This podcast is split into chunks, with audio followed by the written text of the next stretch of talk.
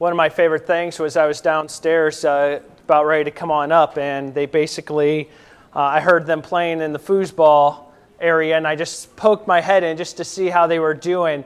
And then uh, right when I turned my head out, it was just a quick, they go, Pastor John is spying on us. I was like, okay, well, that was not the role. I was just uh, happy to hear uh, laughing voices. We're going to be in Titus uh, 2 today.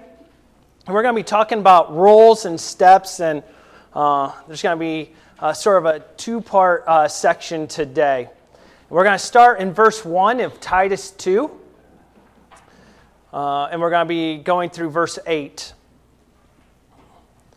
Verse 2 of Titus, or chapter 2 of Titus, verse 1, starts with this You, however, must teach what is appropriate to sound doctrine. Teach the older men to be temperate, worthy of respect, self controlled, and sound in faith, in love and in endurance. Likewise, teach the older women to be reverent in the way they live, not to be slanderers or addicted to much wine, but to teach what is good. Then they can urge the younger women to love their husbands and children, to be self controlled and pure, to be busy at home, to be kind, and to be subject to their husbands, so that no one will uh, mangle the word of God. Similarly, encourage the young men to be self controlled in everything. Set them an example by doing what is good.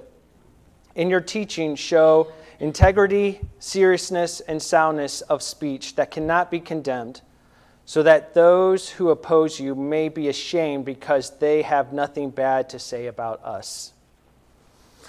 It leads to point number one, and our point number one is our roles. First of all, roles come from sound doctrine. If I don't carry out the role of being a father, of a husband, of a leader, things at home break down. The problem arises, and I think arises a lot, is when you feel that you are not in the role that you are supposed to be in, and that your role is viewed as less or not as worthy as someone else's role. And that belief is a lie straight from Satan. Straight from evil itself is when you believe that your role is not what God has placed. Now, if your role is against God and separate from God, then you are right in the place where Satan and evil want you.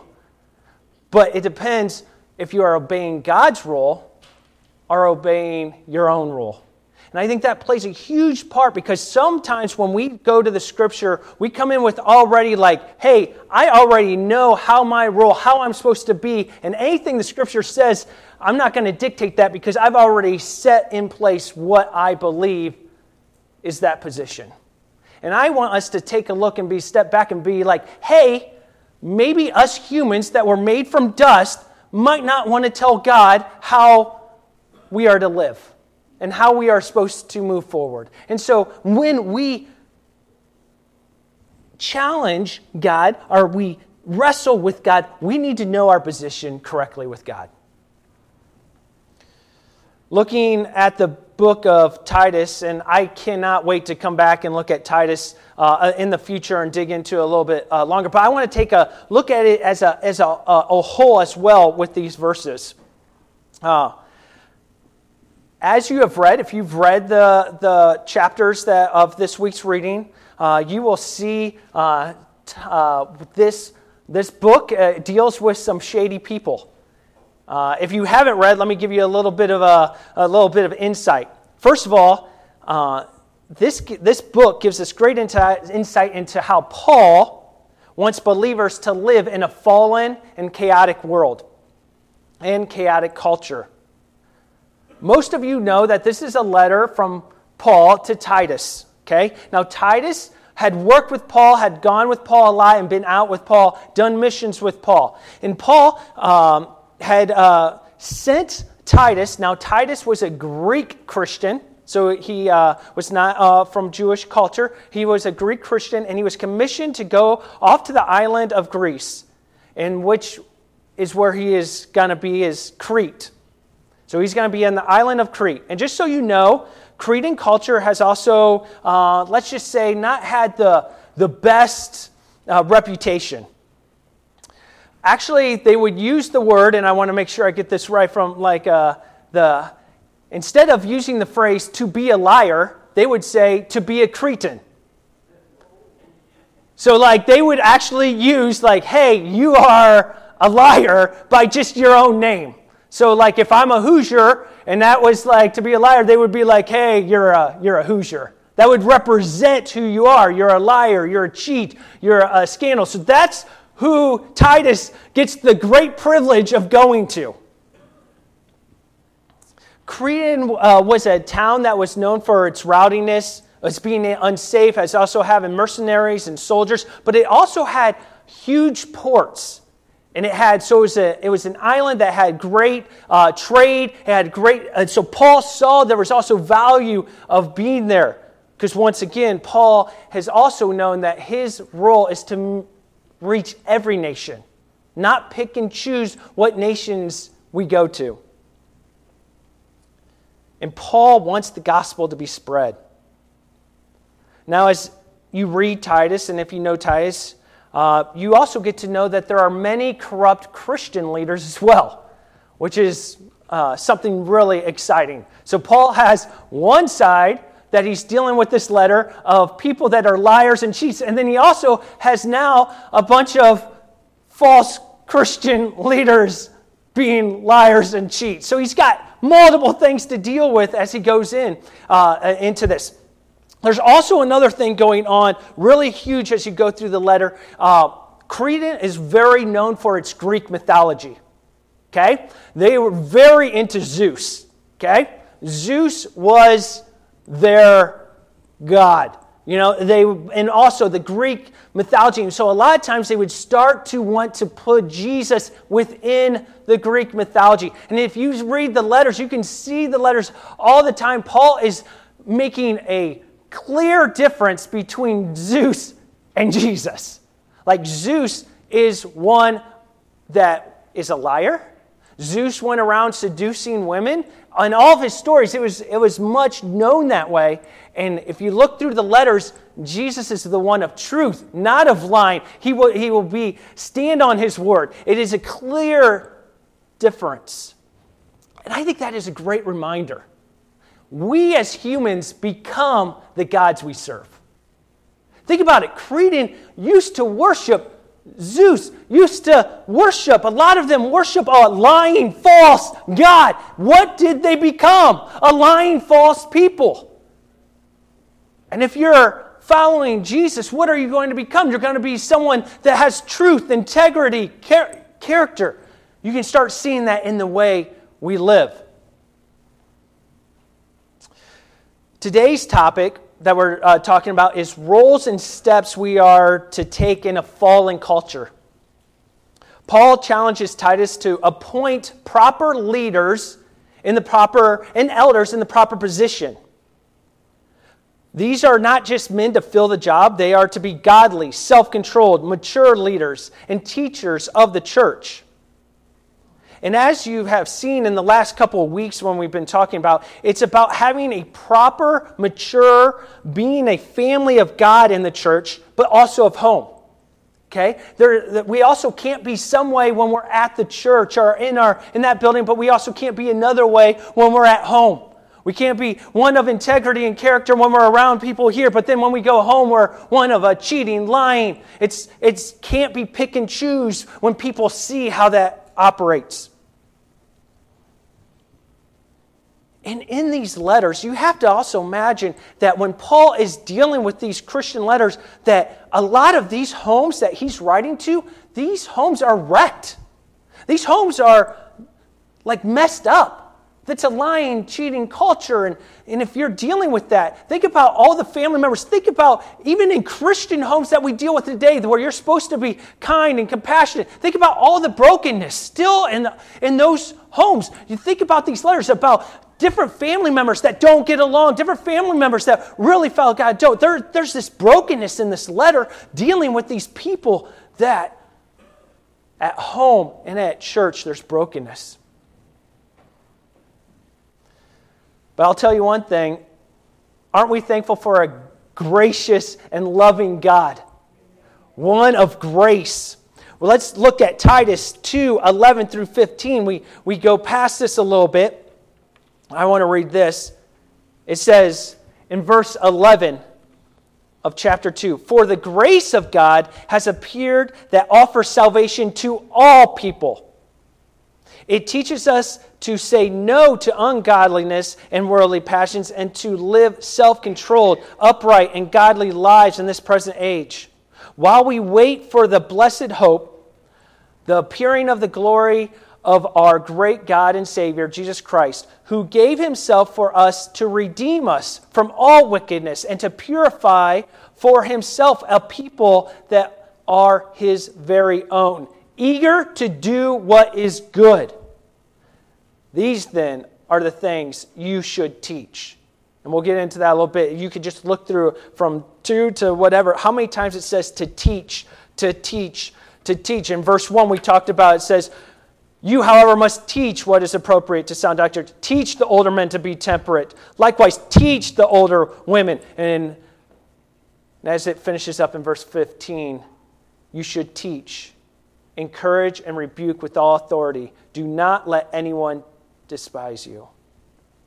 And the consistent challenge is not to hide the gospel, but to live and prove it in the public square, to live it out. Many times we say, Yeah, I'm a Christian, but in no way we live it out in public. Here's the thing many of us are like, in this world, we see a lot of troubles coming. And I have conversations where people are like, Yeah, I just want to go somewhere, live out my days, and then we'll die, and then I get to see heaven. We're not, we don't live in that, we're, we don't live in that function.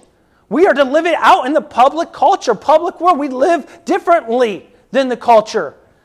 And that separates to live an eager life of good.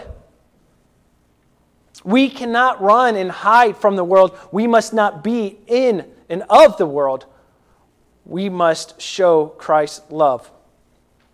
Before I get to point number two, I'm going to have uh, Brad come up. Uh, we were just talking about the discipleship um, uh, part about him being the discipleship director, and I want you to get to know his heart a little bit more, but I also know mine about how to actually live this out in the culture that we are living in now. It's one thing to say, hey, how do we actually do this? What do we do? So we, we have a little bit of uh, a Q&A. Uh, I promise you, uh, we actually wrote down a few of the questions because we want to stay focused because me and him can just start going down rabbit holes. Uh, so we promise not to try to do that. But we love uh, obeying what Jesus says. Jesus' example of to live it out. What Paul's saying here, to live it out. It's one thing to say, hey, hey, this is a great for Cretan culture. But if you haven't noticed, American culture is not that of bowing the knee to Jesus the same, I believe. I think it's pretty similar to falling back into these kind of practices where we follow false gods,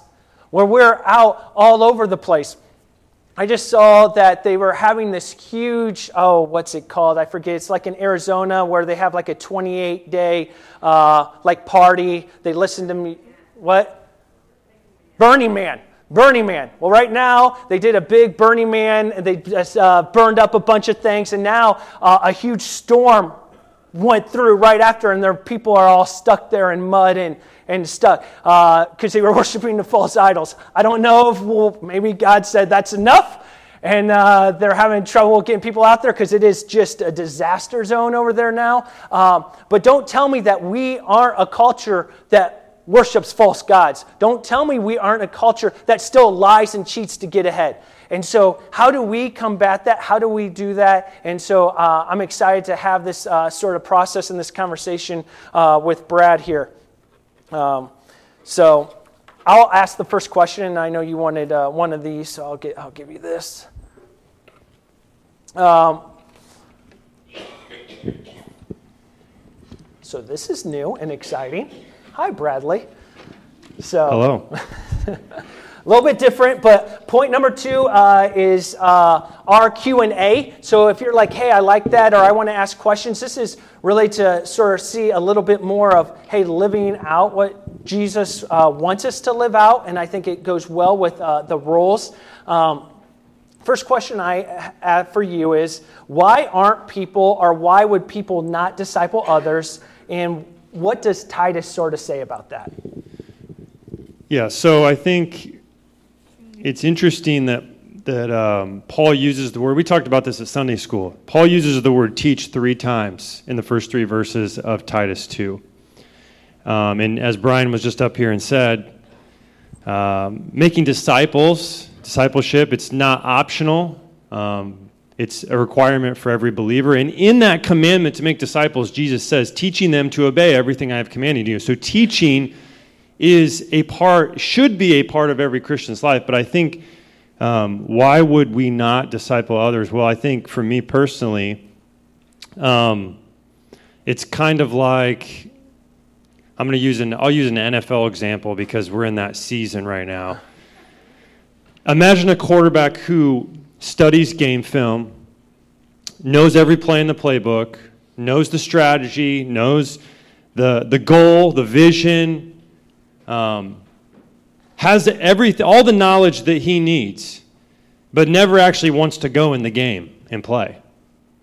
I think that that's what can happen sometimes with discipleship is as Christians we can know sound doctrine, we can we can know all the right things, we can understand all the right things, we can gain a lot of knowledge but not actually want to participate because we're so busy consuming. And I think it's also a cultural thing you know, because it comes with kind of consumer Christianity. But I heard Robby Gallaty say the other day, he's a, he's a pastor, um, big on discipleship, and he said, The gospel came to you because it was headed to someone else.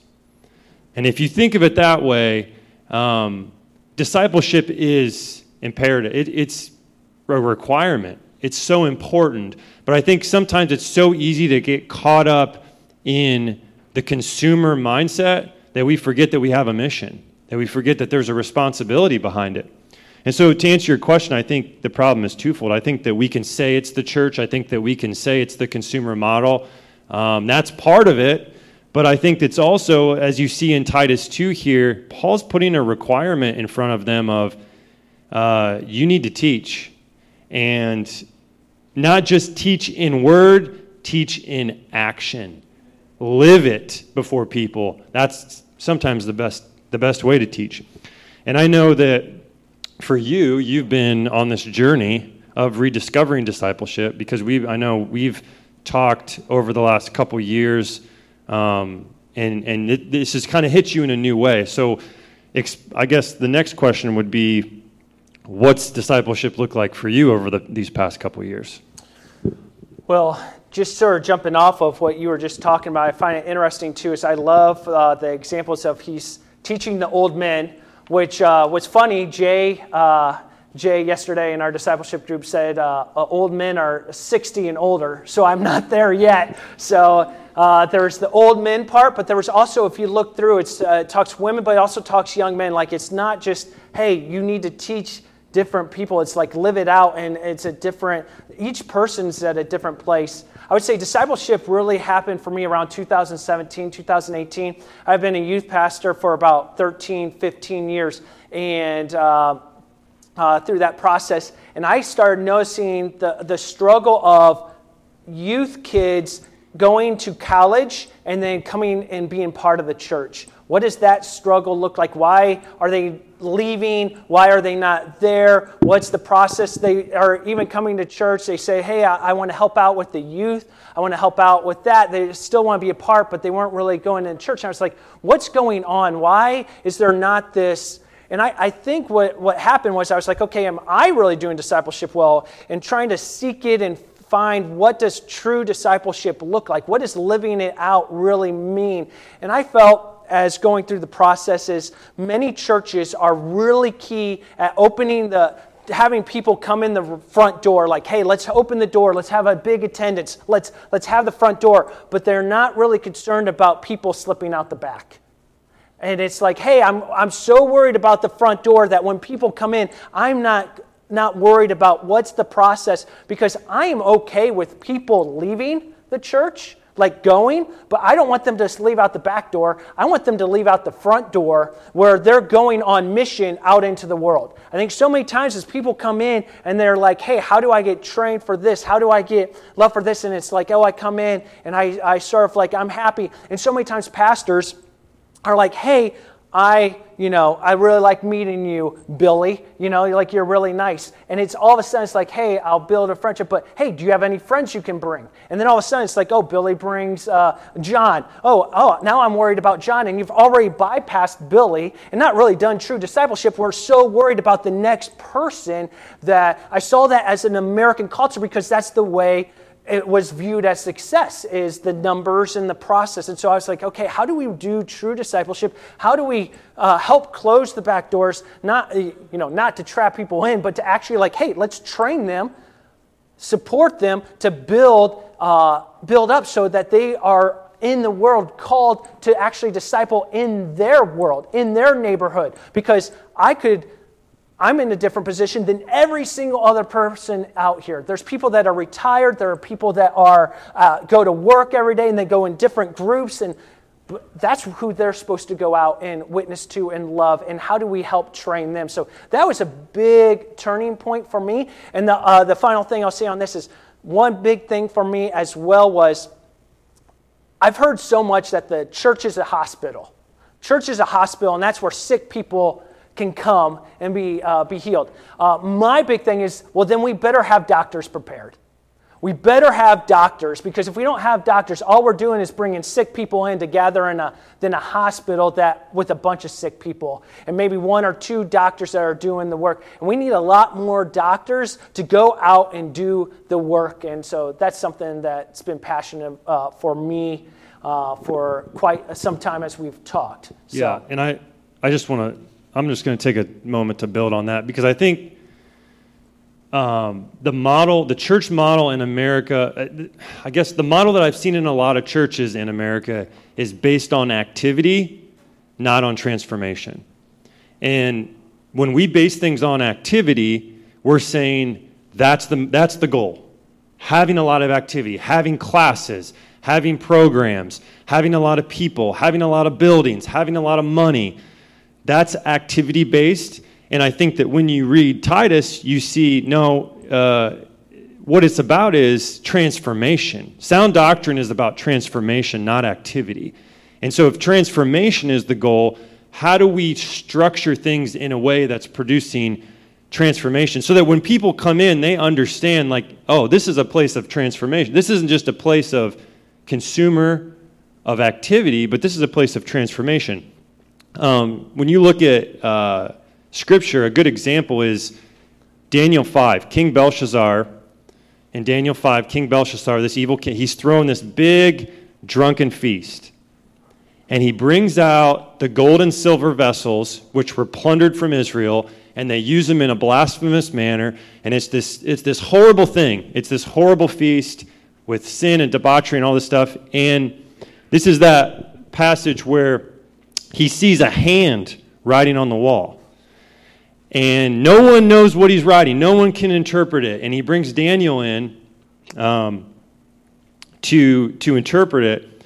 And one of the interpretations of one of the words that Daniel gives him is, You have been weighed on the scales and found wanting. And what we can learn from that is that God doesn't count people, He weighs them. It's not about how many people we fill our churches with, it's about the spiritual transformation, the depth, the maturity that God is concerned about. And so I think that to go along with what your point is, somewhere along the line, we've gotten off in our thinking that um, counting is more important than weighing, right?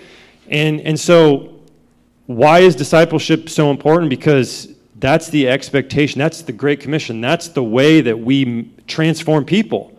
That's the mission.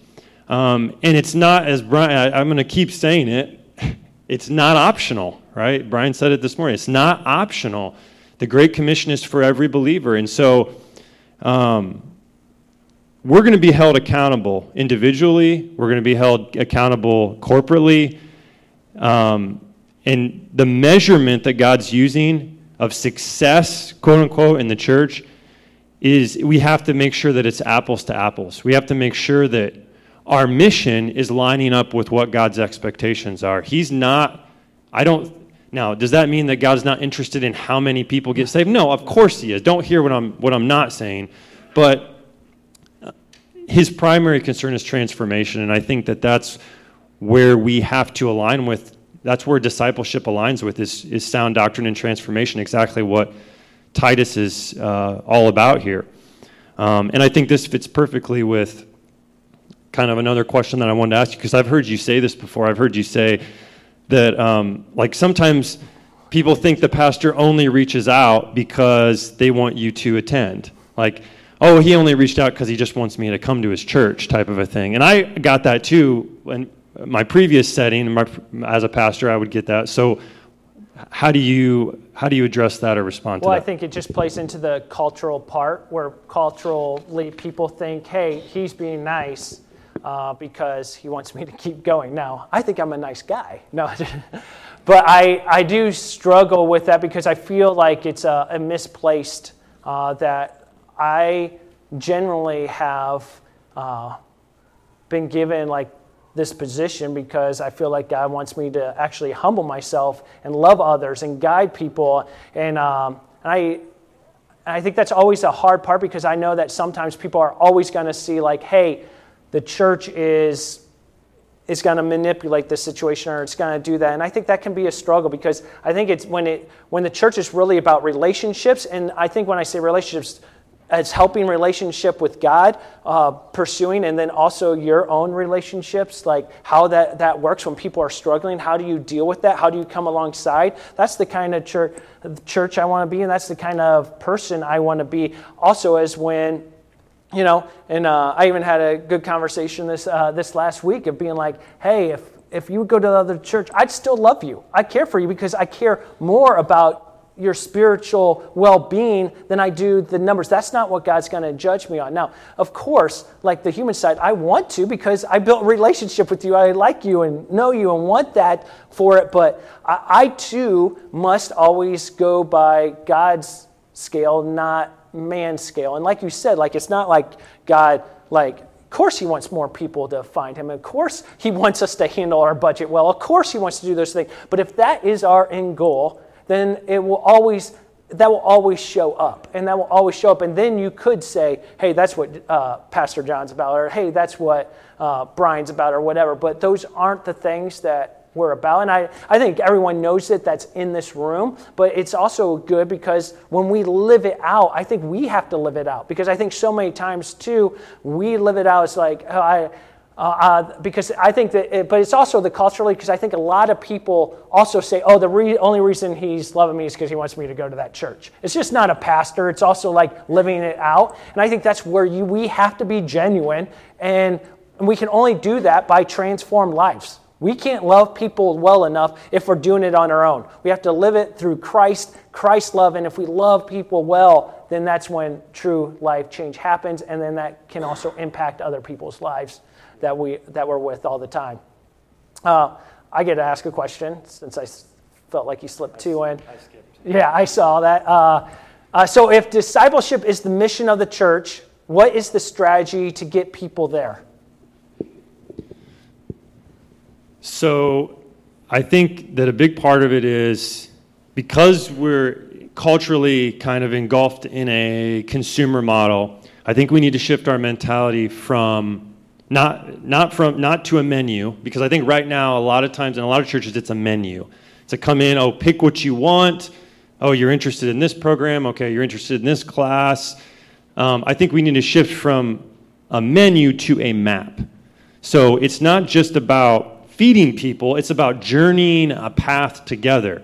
And not just any path, but a path of discipleship, because that's the method that Jesus used. So um, here, here's the thing the strategy, because your question is, what's the strategy to get people there? The strategy is not my strategy. I'm not smart enough to have a strategy, mm-hmm. okay? The strategy is already in Scripture. The strategy is Jesus. If we believe that Scripture is, inspi- is the inspired Word of God, and we believe that it's true, and we believe that it's useful and it's for instructing us and it's sound doctrine and we're going to follow it and it's, and it's totally true, then we have to also agree that the methods used within the Bible are inspired. And I'm not talking about the methods of like the evil kings in the Old Testament. I'm talking about the methods of godly men and women, and, and definitely the methods of Jesus, right? So, what was the method that Jesus used to transform people? Well, let's think about the people that Jesus interacted with the crowds, uh, very minimally, minimally. Okay, yes, he spoke to the crowds, but that wasn't the primary part of his ministry. It's not where he spent the most time. Uh, the larger group of believers, we see him interacting with like the 70 or 72 when he sends them out in er, early in uh, Luke 10. Um, then there's the 120 at the end of his ministry. So there's the larger congregation of believers we see him interact with, but that's not the main focus of his ministry either. The group that he was mainly focused on was who? The 12 disciples. The 12 disciples are who he focused on, and within those 12 flawed men, I might add, he really poured into who? He really poured into to three men Peter, James, and John. Peter, James, and John got to see and experience more than any other disciple. Peter, James, and John, they were in Jesus' D group. They got to live life with him. Now, of course, the context is different. I was fortunate enough to be discipled one on one by a pastor in Columbia City. Shout out to Hank Workman, who, and, and before that, I was discipled by my parents. And so I think there is one on one discipleship, and that's ideal. But I think that Jesus um, showed, he spent 90%, if you look through the scripture, he spent 90% of his time with the 12. So he's showing us what the priority is by his method, by how he does it.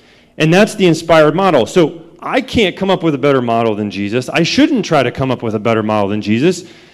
Jesus invested in people, and he did it intentionally, uh, and he did it for three years. Then he turned these guys loose, and they transformed the world, right? And so I think that when you talk about um, the method, this is why we are incorporating D groups. It's not something you and I thought up.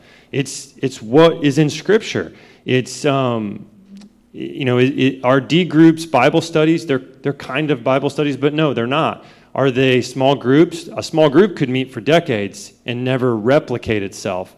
What you see with Jesus' model is he pours into these men, and then they go make disciples who make disciples who make disciples, and there's a replication pattern. And that's, I think, the heart of what a D group is. That's what we're trying to get at. And from that has led to our salvation. They've right. replicated so much that it's replicated to where if you're a believer in here, it's because someone long ago continued that process of spreading the gospel, of sending the gospel, and to, to continue to do that. And I think it's a great mixture of discipleship and evangelism. I think so many people are like, well, are you just staying in here? No, like, no, the, if you're doing this, uh, discipleship, then you are able to reach your community better. You're able to reach uh, the, your loved ones better. You're able to do that because it's the scripture doing. It's not an idea that we came up with. It's actually just trying to actually follow the scripture to the letter of the T. Follow Jesus. Yeah. Follow his method. Yeah, yeah. And, and follow that. So so here's here's like the big question. If discipleship is the priority, then where where does this fit in? Where do Sunday mornings uh, fit into that? Uh, it plays a huge part because it's still about uh, community. It's still about worship. It's still about gathering together. It's still um, it's still about being together in all of this. It's, we're called to gather together. We're called to worship. We're still called to, to do that, but we're also called to go make disciples.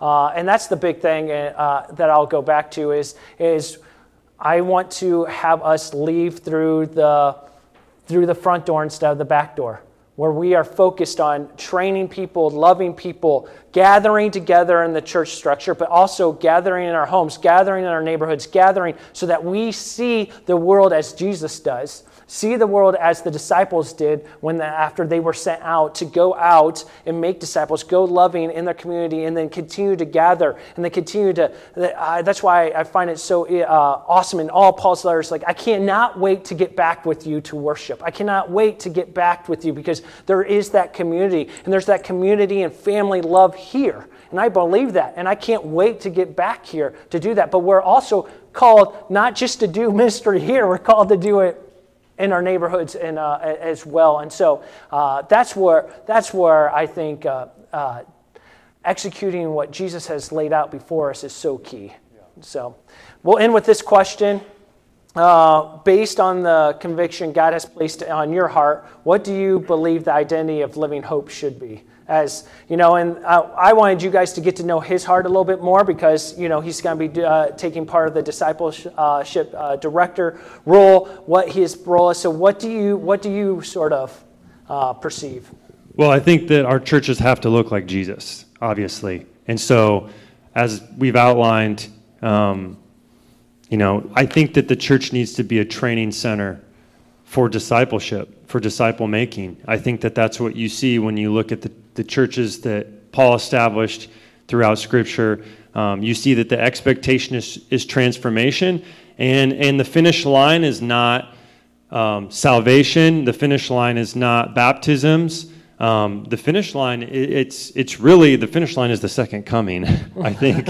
like what the second coming is like when we can relax. But until then, it's, it's it's replication, right? It's ongoing. It's like the the the quote that I said earlier from Robby that I love, Robby Gallaty, where the you know salvation came to you because it was headed to someone else. Um, I think that that's been lost a little bit in in our culture, and and so the identity I hope would be an identity of both transformation, but also um, discipleship, but also replication, um, not just uh, discipleship, but also evangelism. I think that they both, like you said earlier, they, they, those go hand in hand. They're married together. If we're being discipled, we should also be evangelizing. Um, and so, uh, so yeah, my prayer is that the that our identity, our personal identity, would be rooted in Christ, and that our corporate identity would be rooted in Christ. Not just um, not just who He is, but I, I think the way that He did things as well was important. And so I just I just want to be faithful to trying to do things the way that Jesus did them. I think that's great. Um, I know today was a little bit different uh, in uh, the Q and A kind of part, but I also want you to see Brad's heart. But I also want you guys to process where your heart is. What are you doing? Are you executing what the Bible says? Are you executing what American culture has told you? Or are you executing what God has told you to do and how to uh, demonstrate to live it out? Uh, because this world will consistently try to, to pull you and can pull you into its ways. And it comes in like it comes in very, very like a snake, like comes very, you don't even know, and then all of a sudden you're off by miles where you were just off by inches. And so we want to continue that. And so I wanted that, uh, Brad to show your heart and that. And I also want you to feel free to ask him questions to say, hey, I disagree with you on this. Uh, uh Brad has no problem with that. He actually likes it. Uh, uh, I, I like that Q&A because that's what we're supposed to do. We're supposed to wrestle with it. Why are we doing what we're doing? I think that's important. And so the reason why I also thought this was so wise is because as a church family, we need to know what we're doing, but also as your home life. Uh, some of you like are at the age where you still can disciple your kids. You still have that opportunity. Some of you, your kids are grown, and the level of discipleship that you have towards them are different. They're different. They aren't the same anymore. And so there's also this home life that you deal with. And, uh, and that is part of the church, and that's what is gathered around. But I, I want you to, if you are still having those kids at home, don't waste the time to disciple them. Don't waste it. And if you still have kids that maybe have gone astray, you still can pray for them. You still can, you're still influence on them. You're still a parent to them, even no matter how you, they perceive you. And so I encourage you, wherever you're at, at home or far or, or here, or if your kids uh, or you don't have any kids, it doesn't matter. You still have a discipleship of influence, and we'd love to talk to you more about that. Uh, let's close in a word of prayer. And if you have any questions, please uh, see us in the back. Heavenly Father, I thank you so much for this time. May we be obedient. Uh, may we uh, listen to the letter as Paul would be writing us. It's so much as Titus has a great opportunity. When he gets the letter, he can choose to listen or he can choose to do what he wants to do or run it the way he does. I believe Titus would listen into the words of God. And I pray that we in here listen to the word of God. Not what Brad and John are saying, but what the Word of God says of how to live out Jesus in our life, to live out Jesus in our family, to live out Jesus in the church. And here's the funny thing, too, is we might even be the kid and we can still disciple our parents because we have the truth. We know the truth. We don't have these false myths, these false beliefs like that of Zeus, of like that of Crete, that of liars. We have that of truth, of knowledge, of God. And when we can rest in that, then that's when we can put our foundation on and then we can disciple others because truth cannot be defeated. And I pray that our foundation is on Scripture and Scripture alone. I thank you so much for this time. May we live our lives obedient to you. We love and praise you. In Jesus' name, amen. May you have a blessed and wonderful week.